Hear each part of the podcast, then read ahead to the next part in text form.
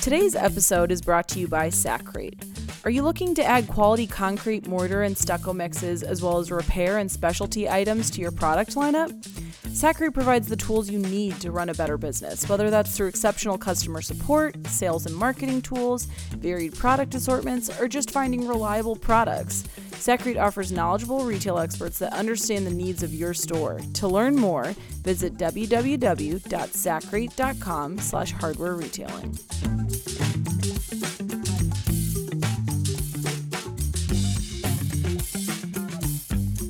Hi, everyone. This is Renee Changnon with Hardware Retailing's podcast, Tell Me More. Today, we are in Indianapolis um, at Sullivan's Hardware talking to Pat Sullivan, the owner of the business. And he's going to kind of tell us about the operation that he took over from his family, from his, from his parents growing up, and kind of hear what he's done with it, the exciting things that uh, the business is up to. In the holidays, they have great events and just a lot of cool stuff to hear. So, I guess just to get started, do you mind introducing yourself to Uh, our no, listeners? No, my name is uh, Pat Sullivan. Uh, I am have been in uh, the family business for, uh, you know, people always say, well, and I think this is so true of so many family hardware stores. I always go, well, how long have you been? People say, well, how long have you been there? It's like, well, okay, I started in the first grade. Can you count that? Yeah. So, you know, this is all I've ever done. You know, my father started the business in 1954. And then uh, I always say we were in downtown Indianapolis. And, uh, and in 1963, I always say we moved around the corner about 100 blocks and came out to what at the time was the in, you know, we were kind of at the edge of Indianapolis. We were out, you know, on the very edge. Well, now, as time, all those years go by, now we're like in the middle of the city again as, as the expansion of the city has continued into, you know, other counties and uh, Carmel, Indiana, and, and different things. So, but we have actually been on this corner from 1963 till now in different buildings, and then we've opened up a couple other uh, stores along the way. Cool. So, tell me a little bit about growing up in the family business and how did how did your dad get into it? Um, if yeah, you, if you, don't what? mind sharing. No, kind no, of the my dad was a my dad was a contractor. You know, typical World War II and the Korean War, and then um, he was a contractor, and then somehow, which I think you know, I see it in my years too. Like somehow contractors always think, oh, you know, I need to contracting is so hard. I need to I need to own a hardware store. And so he started a little hardware store. My mom actually ran the store, and then he, you know, continued on with the contracting business until it grew enough to where he could quit contract. But I, I do think that's probably a common thing with contractors. It's like, ah, there's, you know, uh, it it always looks easier on the Yeah. other side of the fence, and as we all know, And it's not exactly retail is not. not exactly easy. But Dad always had fa- famous stories about early on, and he had just put a toilet seat on a new toilet seat on the bathroom at the this little bitty store that we had, and somebody needed one. He sold it.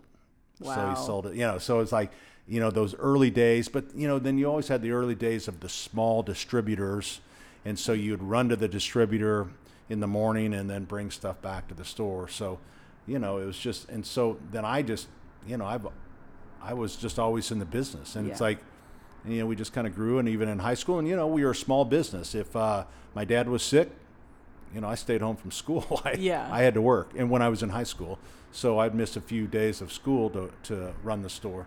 So, do you have family members that, like, any siblings or anyone else that grew up alongside you in the business? Yeah, you know what? We all there. I have uh, six siblings, so there's Oh, wow. seven of Okay. us, and uh, all of them at one time um, worked in the store, but more just as kids. And Yeah. then I have five sisters and one brother. Okay. So my one brother always had uh, bigger aspirations, so he kind of is the only one of our uh, siblings that doesn't live in Indianapolis. Okay. And then, uh, but some, and we were a little bitty store. Yeah. When I when I came to work full time uh, after college, well, college only lasted three days, but after college, then I, when I came to work, um, you know, it was we were a small store. We Yeah. were two thousand two hundred square foot. So just a tiny Yeah. store. So it's not like I had a bunch of siblings going, "Hey, we we got to get in on this Yeah. thing." So they're all like, "Yeah, yeah, Pat, you go ahead." Yeah. So- So, how did you take it from? Because it, it- you said it used to be downtown Indianapolis. Whereabouts were you guys? Like, Uh, we were I on- know not everyone would know. Yeah, but- we were on Washington Street, which is kind of the mile square in downtown Yeah. Indianapolis. So Yeah. real close. And there was a, you know, we got to remember the 1940s, 50s, and even 60s. There was just the landscape was small. Yeah. These little tiny hardware stores, neighborhood hardware stores everywhere. Yeah. So when did when did the family make the decision to uh, move to this location and and was this the because I know you also have one in the Broad Ripple area too. Yep. Has that been around about the same amount Uh, of time? no, that or- was uh, so. I bought the business from my father in uh, 1990. okay. So I was uh, I was when he was 67. I was mixing paint, and uh, you shouldn't ever talk to someone when they're mixing paint because you can mess up the color. But Dad walked by and goes, "Hey, I'm retiring at the end of the year. You're buying the place, right?" Said, All right, Dad. And so, and then he did, and and we all kind of laughed, thinking because his life, as so many people in the hardware business, your life is that store, and thinking that he would actually walk away where like, okay, Dad, sure, Yeah. you're retiring, but you know he did. He That's did amazing. retire, um, and then so I took it over, and, and when I took it over, we were uh, we had moved to a different location on the same corner, but we were still just a you know like an at that, that point like a 7,500 square foot store, so a single store, and then uh, being young and stupid, uh, so I was 29, and um, you know stupidity of so I opened a second store three miles from our first store. Yeah. So which, when looking back, was a genius move, and it actually worked out okay. But it, the the growing pains is like you literally went into competition with yourself. Yeah, So we lost about fifteen percent of our business uh, to ourselves. But then it all it all worked out, you know, in the Yeah. end. And then in uh, so that was in I think. 92, 96, we opened a little store in the historic part of, Mm-hmm. of Indianapolis.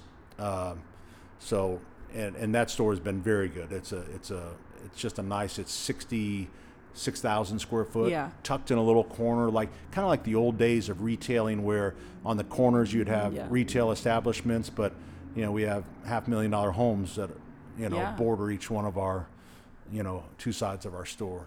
So and how many stores do you have today? Uh, we have three, Okay. but the main one, the, that really is our biggest store is this Keystone store. Yeah.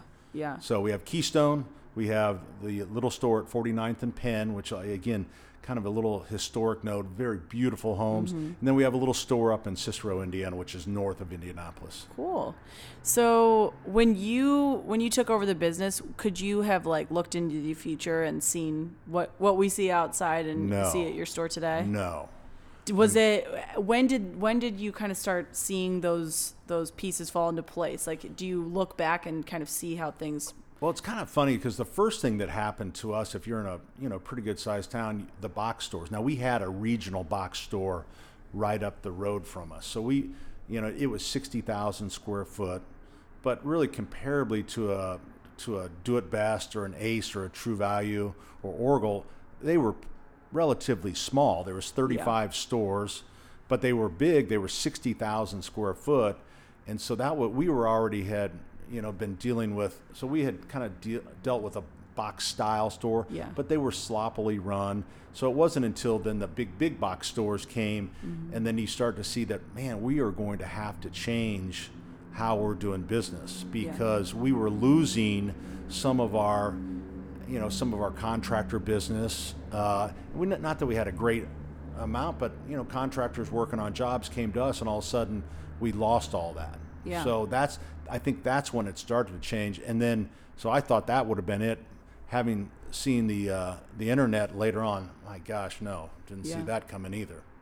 So what what do you think like when you look back what's one of the first steps you kind of took when you were deciding you wanted to um, continue to find ways to evolve as Well, as you know what? What I decided that uh, so when we were in in our in our store, our 7,500 square foot store, hardware store, lawn and garden, the strongest thing we had was plants. We did we sourced a lot of local, you know, uh, local plants from local growers. And we realized that that was something that we could do better than a box store because we could run to the nursery and pick out our own plants, the freshest things. And it got me thinking, it's like, okay, so what can we do better than the box stores. Mm-hmm. Because what we were getting a little bit, I like to call it on the on the inside on the hardware is that we were getting sympathy business. Yeah. And sympathy business goes like, we've always bought our hardware from your daddy. Yeah. And that's great because we rang up the sympathy business, but I wanted something where people were excited and wanted to come to our store, not out of loyalty, but because it was a cool place to be. So we started thinking, well, what, what can we do? What, are, what can we do better than the box stores? So we chose plants, which we were already strong in, and we were selling fresh cut Christmas trees. So we kind of had an inkling of, of well, what about Christmas? So Yeah. we decided, and, and I had visited some stores like in the Detroit area, uh, Ohio, and saw some of the operations at Christmas time. So we decided we wanted to be a leader in, in artificial Christmas trees. Yeah. So that was one of them. Fireplaces was one, Mm-hmm. and then mid-price patio furniture. So those were, were kind of the, the targets. Yeah. So, and we decided that we wanted to be a good basic hardware store and we wanted to be a monster and the leader in those other categories. We failed at fireplaces. It just didn't work out. You know, Yeah. it was kind of complicated. We didn't have contractors to go out. So, but besides that, I mean, patio, Christmas, uh, the plants, and then we added gift along the way too. And grills was was another. We wanted to be kind of a leader in grills. So those things have all worked out really well. Yeah. So, what were some of the growing pains you had to deal with as you're trying to figure that out? Because the the hardware store that we see now, what you didn't ha- did you have all this land already, or how did you kind of No, you know sure that what? The, the of it. original store that I bought was actually in the parking lot of this store. Oh, okay. So we built the present store that you see now. We built behind that, and we had been when we were at a previous location. I know it can get kind of complicated. We had started buying up some of these houses on this main road. Yeah. And what the the yellow house, which is our gift shop, that piece of property is over 100 years old, and it sits cool. right in the middle of our garden center. So there's plants all around it, Yeah. and it was the farmhouse for this area. And my so it, it was in that same spot this whole Same time. Same spot. Yep. Wow, that's so Yep. cool. And so it, we purchased that in 1973. Okay. But it wasn't until the late 90s when then we ended up purchasing all the. It was like playing Monopoly. yeah, yeah. Put up a hotel, That's but we didn't. We put up a hardware store. Yeah. So So cool. So, what do you do? You have a pretty large family yourself. Like, do you are do you have any children or anyone? five else children. okay, are they involved in the business uh, yep, at I have uh, a couple. Uh, the kids hope to have more. yeah. Uh, and then a son-in-law. I have brother-in-law, sister. You know, Yeah. like like every other hardware store, it It's seems like it's a family, Yeah. which can be the best thing and the worst thing. Yeah. So, what advice would you give to someone if they were wanting to find a way to kind of evolve their business? Like for you guys, you found Garden. Did you have to go out and find those experts? Because I know you have some really phenomenal employees Yeah. that are that are you know, quite kind of- knowledgeable. in People. Mm-hmm. get attracted, like when they see what you're doing. Uh, people want. I mean, there's, I mean, everyone needs a job, yeah. but people want to enjoy their job. And I remember when we were initially when we were uh, our patio furniture business took right off. The very first year, you know, we kind of had the uh, when we opened this store, we had three sets of, of numbers, mm-hmm. uh, and I'll use the different language. We had the oh darn numbers, which means we really didn't improve our lot in life, yeah. and then we had the numbers that we thought that we would do and where we wanted to be someday. Well, we went right past those top numbers the first year. Yeah. So we realized we kind of had hit a, you know, we had, we had hit this thing pretty good. So this yellow house, this old piece of property, it was sitting there because I was so afraid that if I didn't make it, that I was going to put a dentist in there or a lawyer. Yeah. No, not a lawyer, a dentist. Yes. We don't want any lawyers on the property. That's a joke. But so I was building a, uh, we needed room for the uh, patio furniture. So I was constructing a four sided front porch to display patio furniture. And we had it all painted yellow and real nice. And someone came in and said, Hey, what are you going to do with the inside of that house? And I said, You know, I don't know, maybe a gift shop. And she goes, I want to run it and she had just driven by it and saw how cool it was and you know that now is a million and a half dollar department Yeah. the gift so it's just people so you say well how do you attract people sometimes they see when you when you get if you're a, a you know a fun, cool working environment, people want to come. Definitely. So- So, how have you? What What are some things that you've done as far as um, with employees in general? Like, do you guys offer training, or do you do other things? How do you How do you establish a culture um, in your business that people want to come and work here? Like, what's the culture like? I guess. Oh, you know what? It's, um, you know, I work side by side. I, I've always felt like that's, you know, the best way to gain respect from a staff member is doing the same work that you ask them to do. Exactly. And I think they appreciate that. I love working with that. that we got a ton of high school kids. You know, they'll keep you young. It's like, but Yeah. we just have a lot of good people. But you know, do we do training? Yeah, but we should do more training. But Mm-hmm. you know, we're that. You know, we're the big city. We're open seven days a week. We're Yeah. open 13 hours a day.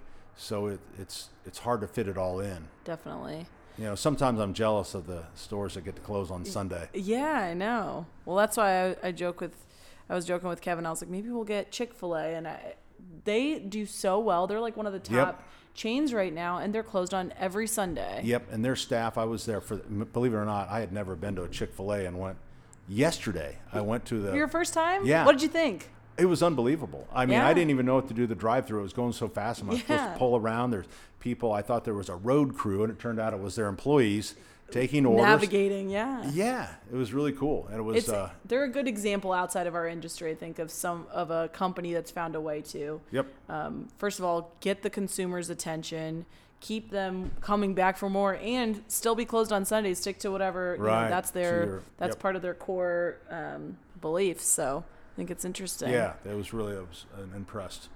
So you you're pretty involved in the community and you have Yep. quite a presence in the community both you know as the owner of this business and on through a radio show and TV do you want to talk a little bit about that with our listeners about kind of the the two different projects you work on Yeah. and and how that's played yeah, into your you know, business I'm, I'm in my uh, 24th year of a radio show.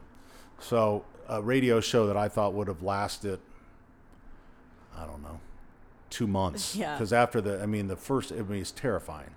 I mean, to do live radio. Originally, my show was two hours long, and uh, I turned down the invitation to apply for this job. And I had never. I was 35 years old, and I just, you know, by nature, I was pretty shy. I did not, Mm-hmm. you know, I was not a, you know, I, I'm not one that can walk in a room and say, "Hey, I'm Pat." You Yeah. know, I'm more like, "Just give me a beer. I'll stand in the corner over Yeah. here." Uh, but somehow they talked me into applying for the job. Now I had remember I'm 35. I've never applied for a job because I've always had a job. I've had the same job. So somehow I applied for the job, uh, got the job, and then all of a sudden it was. And there's not a lot of training. You talk about training. There's not a lot of training in radio. It's like here you go. And uh, so it was two hours. And when I started, there wasn't this particular station. There wasn't a lot of advertising on Saturdays. That was the idea of niche marketing: is if we can bring in a very specific show, and then they can sell advertising to maybe do a company, maybe a, a plumber or somebody that can't afford to buy, you know, Monday through Friday advertising. But when I first started, it was mainly John Denver PSAs. So there was, and I talked a lot, and you'd take calls, and then, and it was just, it was terrifying, and it took a long time before, you know, I got comfort. Like on Thursday, I'd start to get that sick feeling about I've got to go do a two-hour, and so as it went on, then we, for a while, then I was doing two hours on Saturday, two hours on Sunday, and now I do four hours on Saturday. Yeah. And now it's like the show like we're on the air at 906 eastern. Um, and i will get there at 904 yeah so it's just it just takes it becomes time part yeah and then you after so it's 24 years so you get pretty comfortable with it so Yeah. And how has the radio show kind of played into um, your business? Because was that part of the reason they came to you? Is because they knew you had this business in town and and you had that set of expertise? Yeah, they were trying to they were trying to replicate uh, a show in Cincinnati. Gary Sullivan, who had probably one of the first people that had that kind of a, a home improvement show. So we're Yeah. so one of the station managers came to Indianapolis, so he was trying to replicate the success. Didn't hurt that my last name happened to Also I shared the same yeah B Sullivan. So and uh, I think Gary's still on the air as I am. So uh, and it was it worked out for the radio station. It's kind of a uh, they got a good deal and I get a good deal. Yeah. And yes, I'm paid to do the show, but still I give up a lot. You- Every time. Saturday of for the last 24 years, Yeah. you know, I've been, you know, there's no pre-taping. You know, we try to do a best of show. We only have 17 seconds right now after 24 years. So, but it's like, so it is. It's a. It was definitely giving up something. It's like it's the only time in my entire week I have to be somewhere at 9:06. Yeah. I have to be on that radio. You know. Yeah. So What kind of comments have you gotten from customers, or have you had someone who's like, "I've lived here and I've never been to your business, but I listened to your show"? Or Yeah. I'm sure you've had that yeah, kind early of early on, especially early on in the Yeah. 90s, um, you know, people that were coming in the store that had never been, and and you know, Yeah. it's it's a pretty uh, strong, we you know, radio station. It had a, uh, a good reputation, so yeah, it, so that kind of propelled our growth, I think, into the uh, into the early 2000s, Mm-hmm. and then, but still, you know, you, they're not going to come to you just because they heard you on the radio. Yeah. You still have to provide, you know, a good store, a good shopping environment, Mm-hmm. an experience, and then, even then, who knew where we'd end up?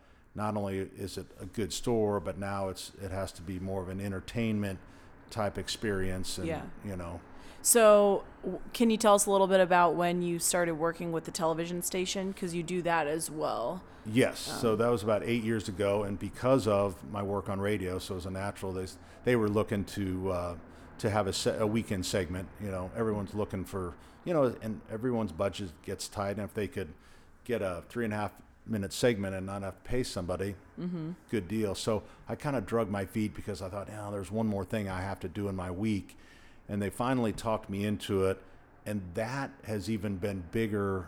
I mean, that has been a huge thing Yeah. as well. And it's just you know here radio is four four solid hours, but TV with that visual Yeah. at three and a half minutes. I'm on the NBC affiliate in Indianapolis, and that has been just really an unbelievable experience. Definitely. And the beauty of that one is we pre-tape it, so, So you can I, kind of- I have some flexibility with that. So, do you just work with the television station and say, "Hey, these are the days I'm free," and then they'll get with you and Uh, you know what? We have a set uh, shooting schedule. We Yeah. shoot at Thursday morning at 9:45. All And I have the same photojournalist that comes out that Yeah. I've worked with for years, and uh, so it's just me and a photojournalist, and, and Cool. we put it together. And I literally have done it so long that I run out of ideas at three minutes thirty seconds. I Yeah. just stop talking. Yeah. So, how do you come up with the topics? And is it just is it things that are on your mind cuz so when I was in college I used to have a column and it would just be something that I wanted to talk about. Is it kind of similar to that where you have like something that you're thinking about and want to talk about? Sometimes some of it's nat you know natural season occurring things. Yeah. Some of it comes from my radio show because we take live calls, so I know what is on people's minds. Mm-hmm. But there's a good, you know, a good, you know, just it almost follows what you're selling in the hardware store. Yeah. So we've had we wrote a story, I'm not sure it was a couple months ago and it was talking about how retailers can get involved with the local media, Yep. kind of like what you've done, maybe not on the same level, but what would you say to someone who has been approached and maybe they're dragging their feet about doing a, a spot on TV or things like that you know, that? and I would tell you that uh, do more than if you're approached. That's awesome. Take the opportunity Yeah. and find that person in your store that is able to, you be know, the face of the business. to be the face of the Yeah. business. But more importantly, I would go after the media outlets. Yeah. Now, here's a little secret. Media people are kind of lazy. Yeah. So if you can drop content on their lap, Yeah. they're into it. I mean, so and whether that, and I don't mean that to my media friends, but it's like, but Press release or sometimes it's like they are cranking out So much. because even in their business, remember, it used to just be the six o'clock news. Mm-hmm. Well, then it was the five o'clock news, the four o'clock news, seven o'clock news, the ten o'clock, eleven o'clock. They have to produce so much material in a week Mm-hmm. that if someone can give them something interesting, yeah. you know, but but the, you know what the key is? It's not about promoting you. The listener, the viewer, Mm-hmm. they make that connection. You're the good guy bringing along information that's useful to that person. Yeah. You don't have to drop your name in there. They get it. You're mm-hmm. Pat Sullivan. You're from Sullivan Hardware and Garden. I never promote my store. Yeah. It says Pat Sullivan, and I'm just showing you how to. Well, people make that connection, so you don't have. Sometimes I think when people are they get a chance to be on radio or on that they need to keep sliding in. Oh yeah, you can come by the store. You can come. You don't have to do Yeah. that because that looks self-serving. Exactly. So you look like the good guy, and like on my radio show, if someone calls in and they need a product, and I'll say, hey, you know what? You need to spray that with uh, Trimec weed killer, and uh, you know you can pick it up uh, at your local garden center, hardware store. You can even get it at the big box stores. Your listener then, do you have it at your store? Yeah, I do. Thanks for asking. yeah. So they'll promote you for. You don't have to worry. If you get that exposure, it'll take care of itself. Definitely. So you're also your your business is part of the Do It Best co-op, Yep. um, and you've been very involved with Do It Best for many years. You were weren't you were the the chairman of the board for Do It Best, correct? Do I owe you money? No, I Okay, yes, I was. I'm just curious. Yeah. Um. So when did you guys get involved with Do? Because has your business always been Yeah, aligned with Do It Best? and- 1969. My Okay. father joined at the time HWI Hardware Wholesalers, and then you know it's been it's perfect for us. Yeah. I mean, everybody has a different reason to be with the co-op that they are. Yeah. Do it best for us. Lets us be us. Mm-hmm. So we're a little bit outside the box. Definitely. So it it works because they the brand is Sullivan Hardware and Garden Yeah. most of our customers probably don't know the great service that we get and the services we get from our co-op. You know, they they just see it's Sullivan Hardware and Garden. Exactly. So, and everybody has a different reason, you know, and it works for them. We're going to take a quick break from our interview for a message from one of our sponsors. Today's episode is brought to you by Flexon. Flexon water hoses have been the choice of home gardeners and professional landscapers for over 60 years. Based right here in the US, Flexon offers a wide selection of hoses, whether your customer is maintaining their home lawn and garden or they're working with a complex professional landscape. Whether you need a flexible, lightweight hose, a drinking water safe hose, or a heavy duty hose with the latest non kink technology, Flexon has the right hose for you. Visit flexon.com today to find a retailer near you.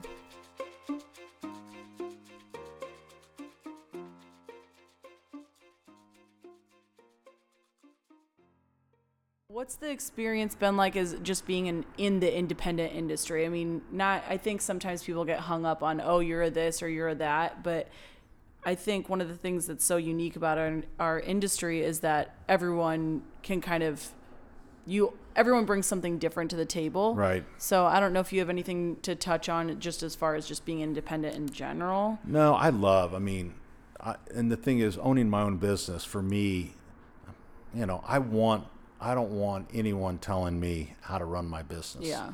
I mean, I want to create what I create, and I want that flexibility. And I want those services that are there for me.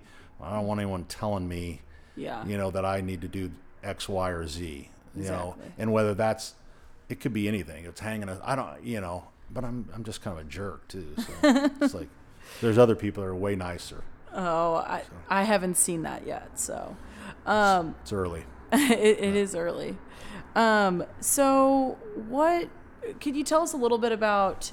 We talked about the, the Yeah, yellow house. And the events is yeah, another. tell me a little bit about some You of the know, events. I got to tell you the funny story of the events and how the first event started. Yeah. And when I saw the power of having events, and it was in, uh, it was early in my radio career, like 1995, 1996.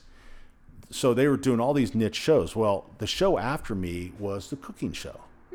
So the host of the cooking show, Linda, she said, "Hey, I'm going home for Thanksgiving. Could you do the cooking show after yours?" Like, "Oh, sure, I will do that.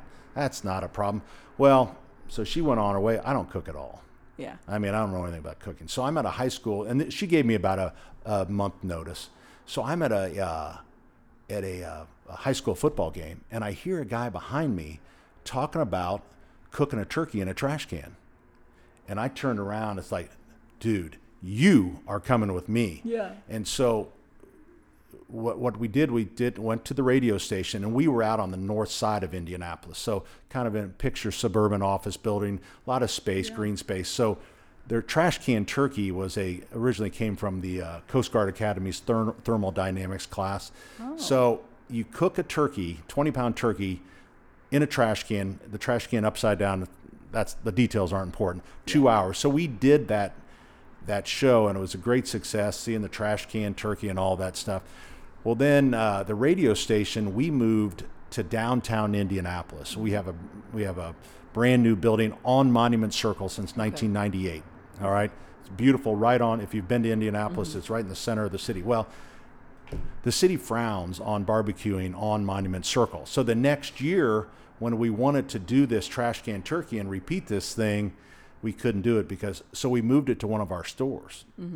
And all of a sudden, people started coming, and we started then in getting the you know the Weber Grill folks involved, and then uh, we became a gr- uh, Big Green Egg dealer, Traeger at the time, Traeger grills, and it just really just be kind of became this festival. You know, it's kind of a kickoff to uh, to Thanksgiving. It's always the Saturday before Thanksgiving, and so right now it still draws about two thousand people Wow. to it. So it's it's crazy, but it, it's a blast. And all of a sudden, then you see that was the first kind of the first event we did, and then all of a sudden, you're, you the wheels start turning mm-hmm. of this entertainment, you know, portion. Now, I will tell you, taking an event and then realizing how to make money with it is is a challenge too. Originally, we were doing it at a store. It was just out in the parking lot. Mm-hmm. So a lot of people came and they ate turkey and the fixings, and then they got in their car and never went in the store. Yeah. Well, with the new store, we made sure that we set up the store where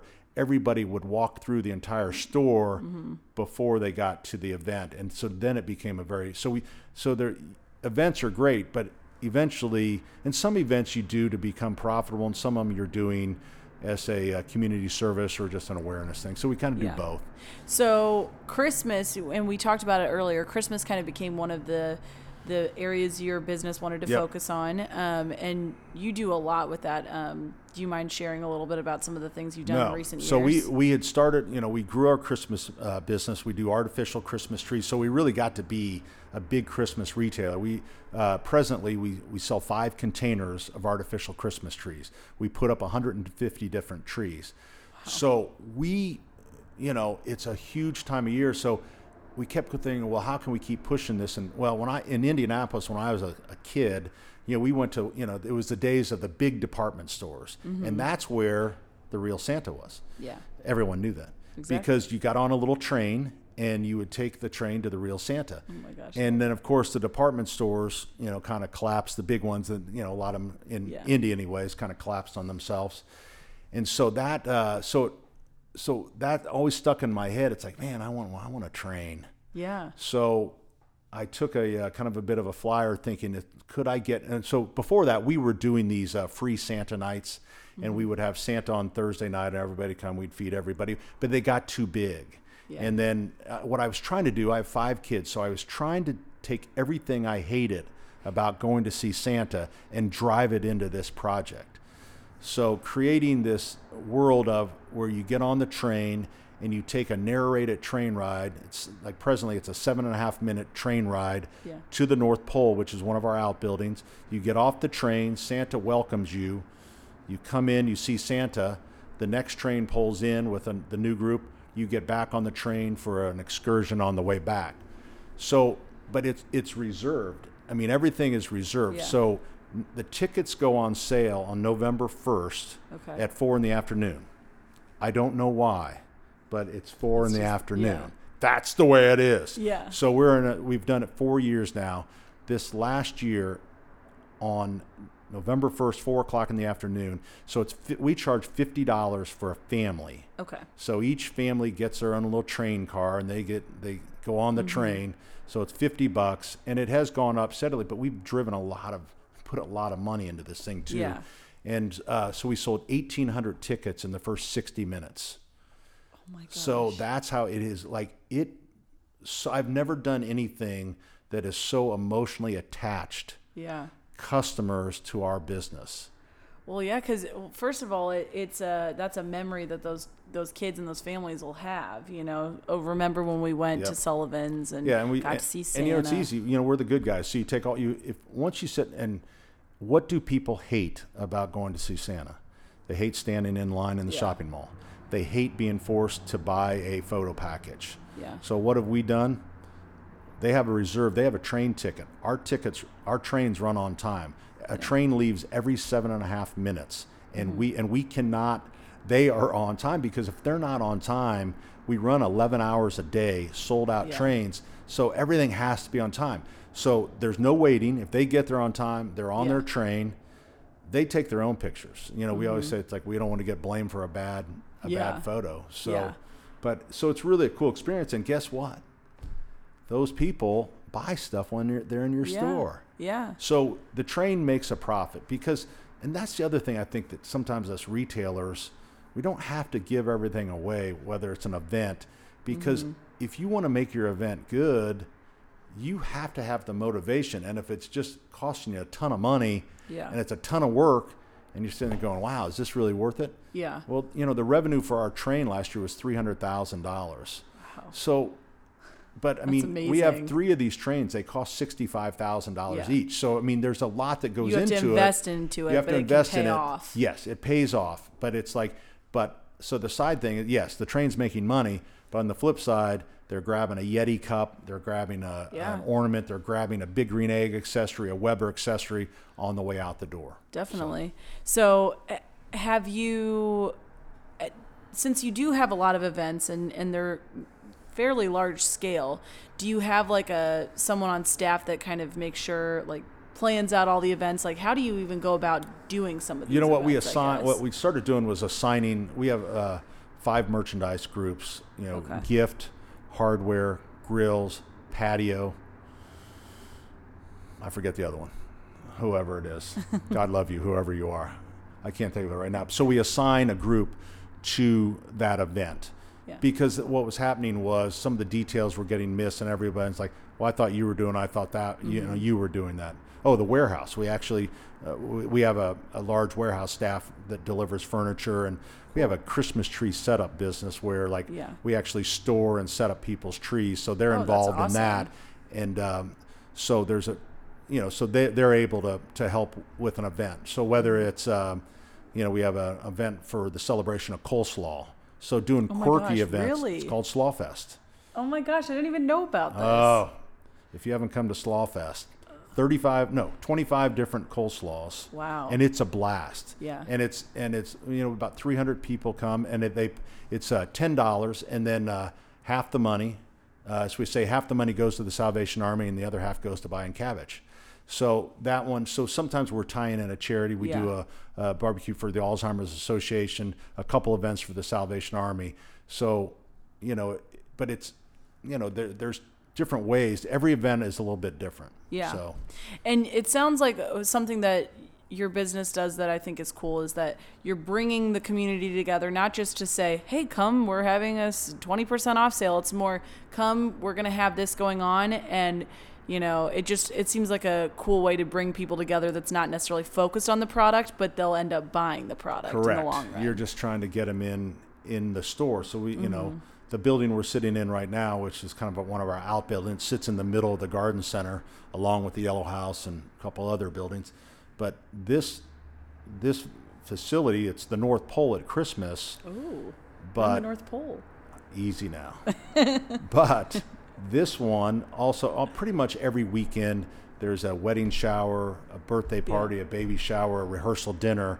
And so these people that have never been in our business before get an invitation to a party that says Sullivan Hardware and Garden. And they're like, what in the heck? Yeah. So they come walking through your store and like they've never been here. So is it a great moneymaker? No, we charge like 150 bucks or something to rent the space. But you're getting these people that are like, what in the world is this place? Yeah. And so they're walking through your store. For sure. So I don't know if we we were talking about it before we started the interview, but um, do you mind sharing a little bit about Sully's Grill? No, not at all. So Sully's Grill is uh, so our our, uh, our business. If you can envision the main building, we have a main uh, store which is like sixteen thousand square foot, and then attached to it is a ten thousand square foot greenhouse, and then within the greenhouse we built a uh, facility called Sully's Grill, and it is you'd look at it and go, well, it's a bar. You know, it's a bar, it's a restaurant bar, and it's where we teach. Uh, it, uh, it has a couple things. One, it's the train station at Christmas. So, thirty-five thousand people ride the train. They all go through Sully's Grill. So, but that's where we teach grilling classes. So we teach a, a grilling class each week. And again, see, I think that's sometimes where retailers like, oh yeah, yeah, come, we're going to teach you how, you know, this free class. Our classes cost fifty dollars, and when you charge one, you're going to be more motivated about it.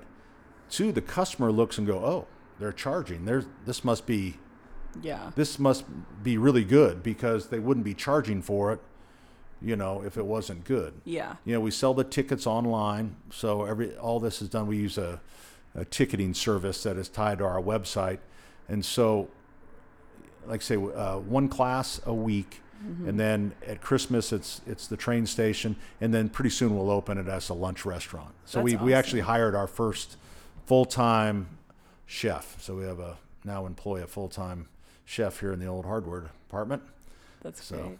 So, do you think that having all these different aspects to your business, and we were kind of talking about it earlier, but it seems like shoppertainment or the idea of someone wants to come shopping not Yep. just for, you know, I need to pick up some nails and a hammer. Like, can you talk a little bit about that and and what your thoughts are on that kind of moving yeah, I forward really in the think industry? at least at least for us, and I know everyone's business is Yeah. different.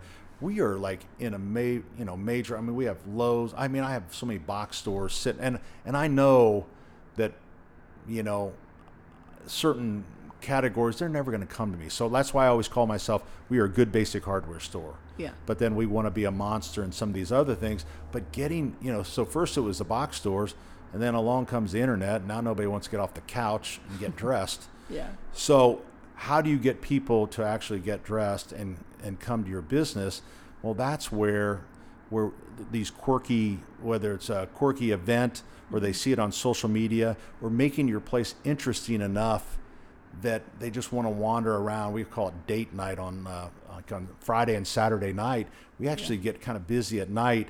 People go out to dinner, and we're open till nine o'clock. Yeah. So people kind of wander in, you Yeah. know, date night. So now that we have Sully's Grill, we have a beer and wine uh, license, so Mm-hmm. people can buy beer and wine and walk around the store. Um, so, and, and that's not probably not for everyone. Yeah. serving yeah. beer and wine, but you know, it's um, you know, and it's not just the event you're having; it's talking about that event. Yeah. So uh, on uh, Valentine's Day, we had a um, we had a surf and turf dinner, a plated sit down meal. You got on our trains. You know, we have these trains anyways that Yeah. we use once a month. We put everyone on a train, played some romantic music, it's a little Barry White, and then took them to one of the outbuildings where we had a comedy show. Oh, fun. So they had a comedy show back on the train, and then we reprogrammed. We have some talking animals from Christmas, so we had one of them, a six foot bear singing a, uh love song. oh, you I know. love that. So they went for you know. So it, we made it an event, Yeah. and you know it's seventy five dollars a head. Yeah. So we had eighty eight people. It was seventy five bucks a person. It sold out in forty eight hours. Wow.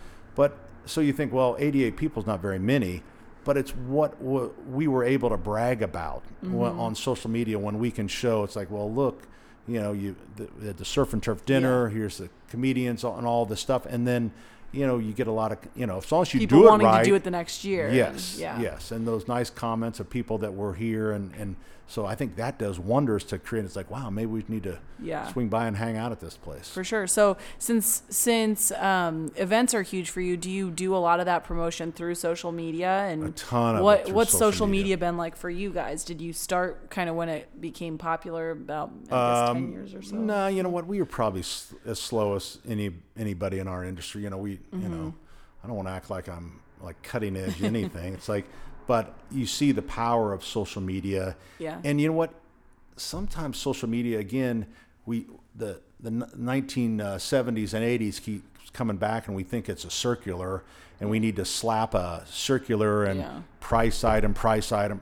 That's not what it's about. no. I mean, it's about, you know, the the most, you know, response we'll get is whether it's an event we're doing, uh, funny videos that Mm-hmm. you know, there's someone on your staff that is a doofus Yeah. that will create a, a funny. People love videos, and Yeah. when we look, if I do a video Mm-hmm. of just being a knucklehead versus our advertising agency, which we still do, we'll put out the 1970s boilerplate uh, ad on on social media. Yeah. I mean, one will get 300 views and one will get 3,000 views. Yeah. People want, you know, They so want to d- connect with you as Right. as a person, not just as a product. and the product will come second.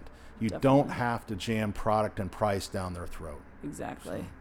Well, cool. Well, I'm trying to think. Are there some other topics that we haven't covered yet today? I feel like we've Well, covered a lot.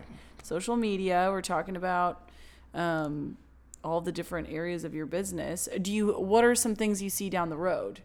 Um, down the road for us, I guess, is still, you know, how do you, you know, always becoming new. Yeah. You know, kind of, and and we and we do, you know, we do a fair, fairly good job of that. And we have a unique piece of property, and I do understand that, you know, for a lot of you know other dealers, and I just think, well, but I, I guess always it's like, how can I get people to come to the store, and how can I be the best?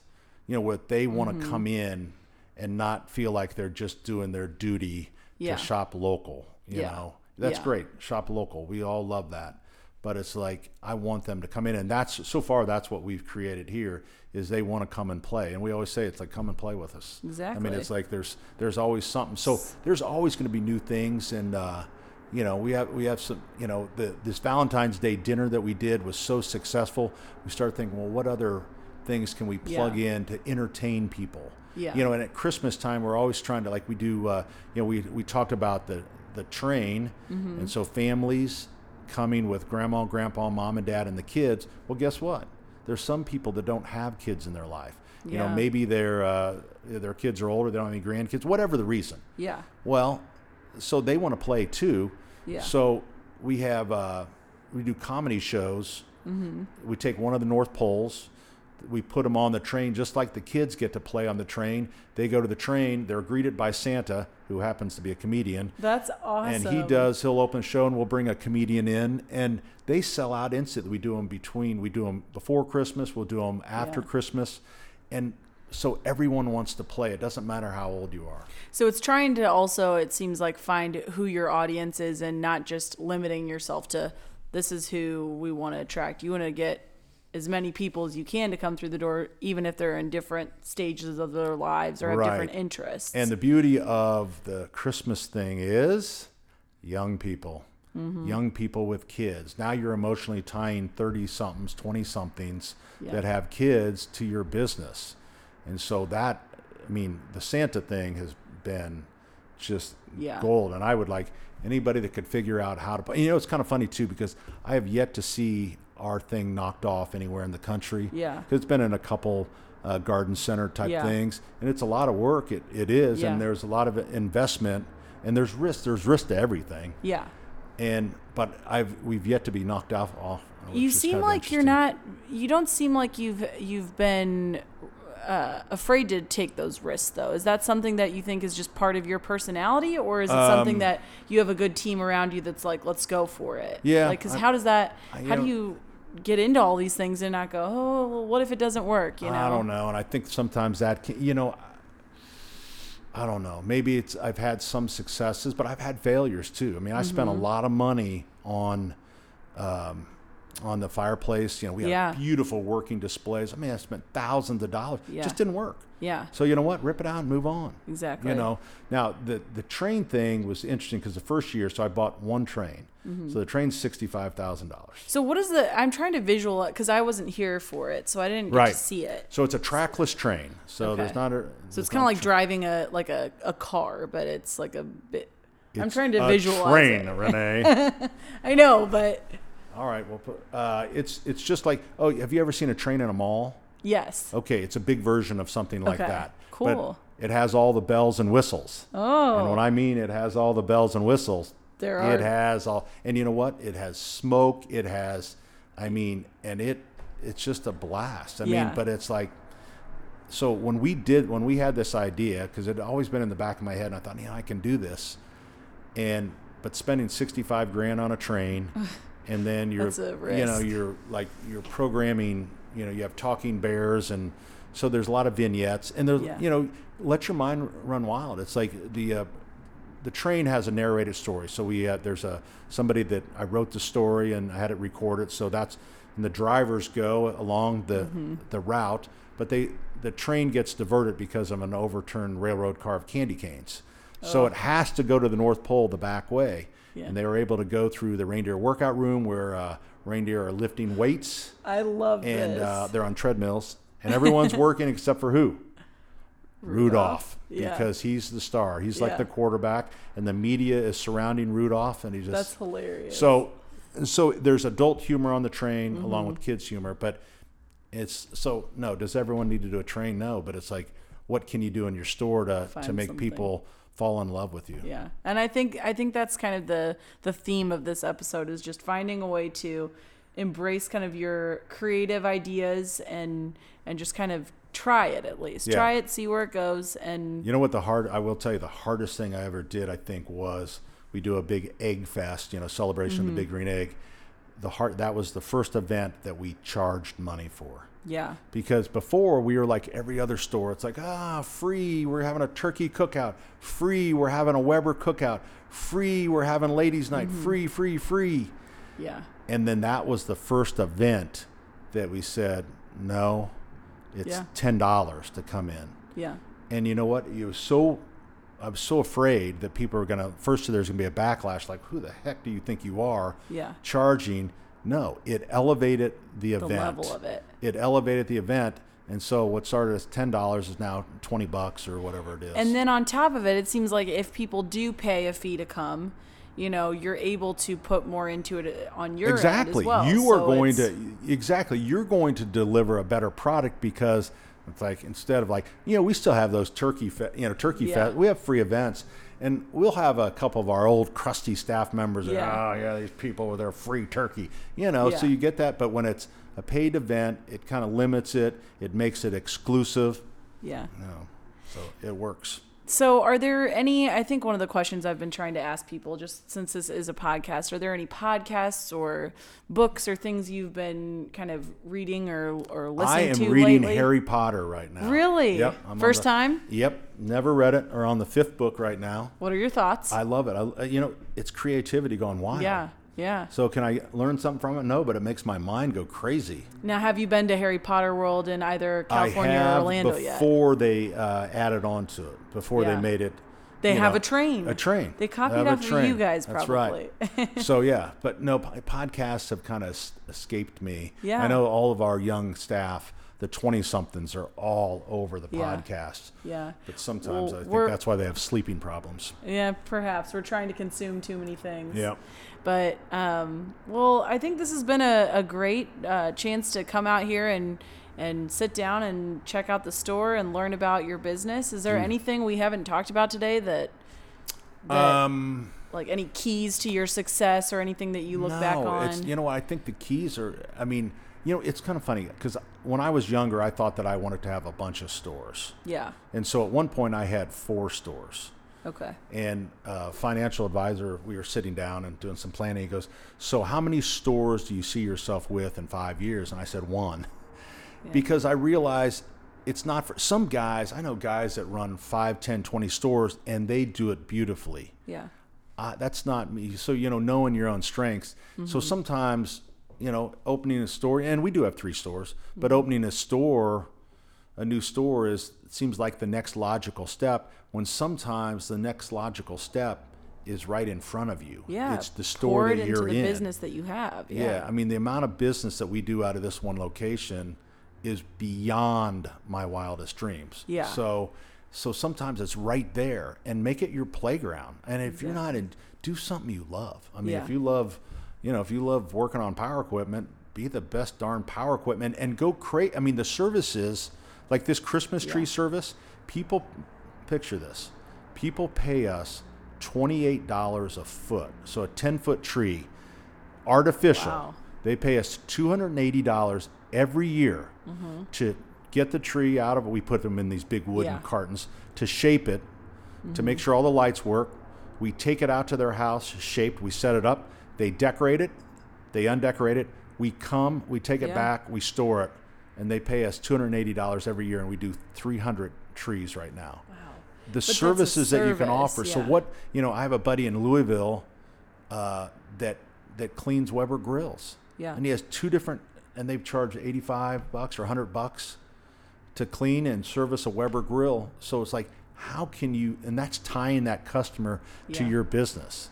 Well, So- service is huge too, and we didn't talk too much about that. I mean, we did, but I feel like services that stores offer is another way to distinguish yourself and just kind of show. Oh, I mean, because and if- people people are like, I have so much going on. I mean, I I don't I don't have a big enough tree in my place to to need that service right now. But Yeah, it's but- something that when you're busy or Right. So the service we provide is one for people that just have money, but you know what? It also, as people get older, instead of like we have that retired couple that comes in all Mm-hmm. the time and say, "Hey, we just can't handle our tree anymore, so we're going to get a four foot tree." yeah, But they don't want to, so this allows them to still, Still. have the same Christmas and have someone else. You know, we do we- the heavy lifting. Yeah, they also have to do is hang, put the ornaments on it. yeah, and that's the So- that's the most fun part in my opinion. Yep. My So I mean, if you can dream the service up and Yeah. market it, it would it may be the next biggest thing in your business. I know. Well, thank you, Pat, for being on our episode and Well, welcoming us to the store. It was great getting to come out here and kind of. I, I know they can't see this visually, but it's a really cool store. So if you're ever in Indianapolis, make sure to come visit. Tune in next time for our next episode. Thanks so much.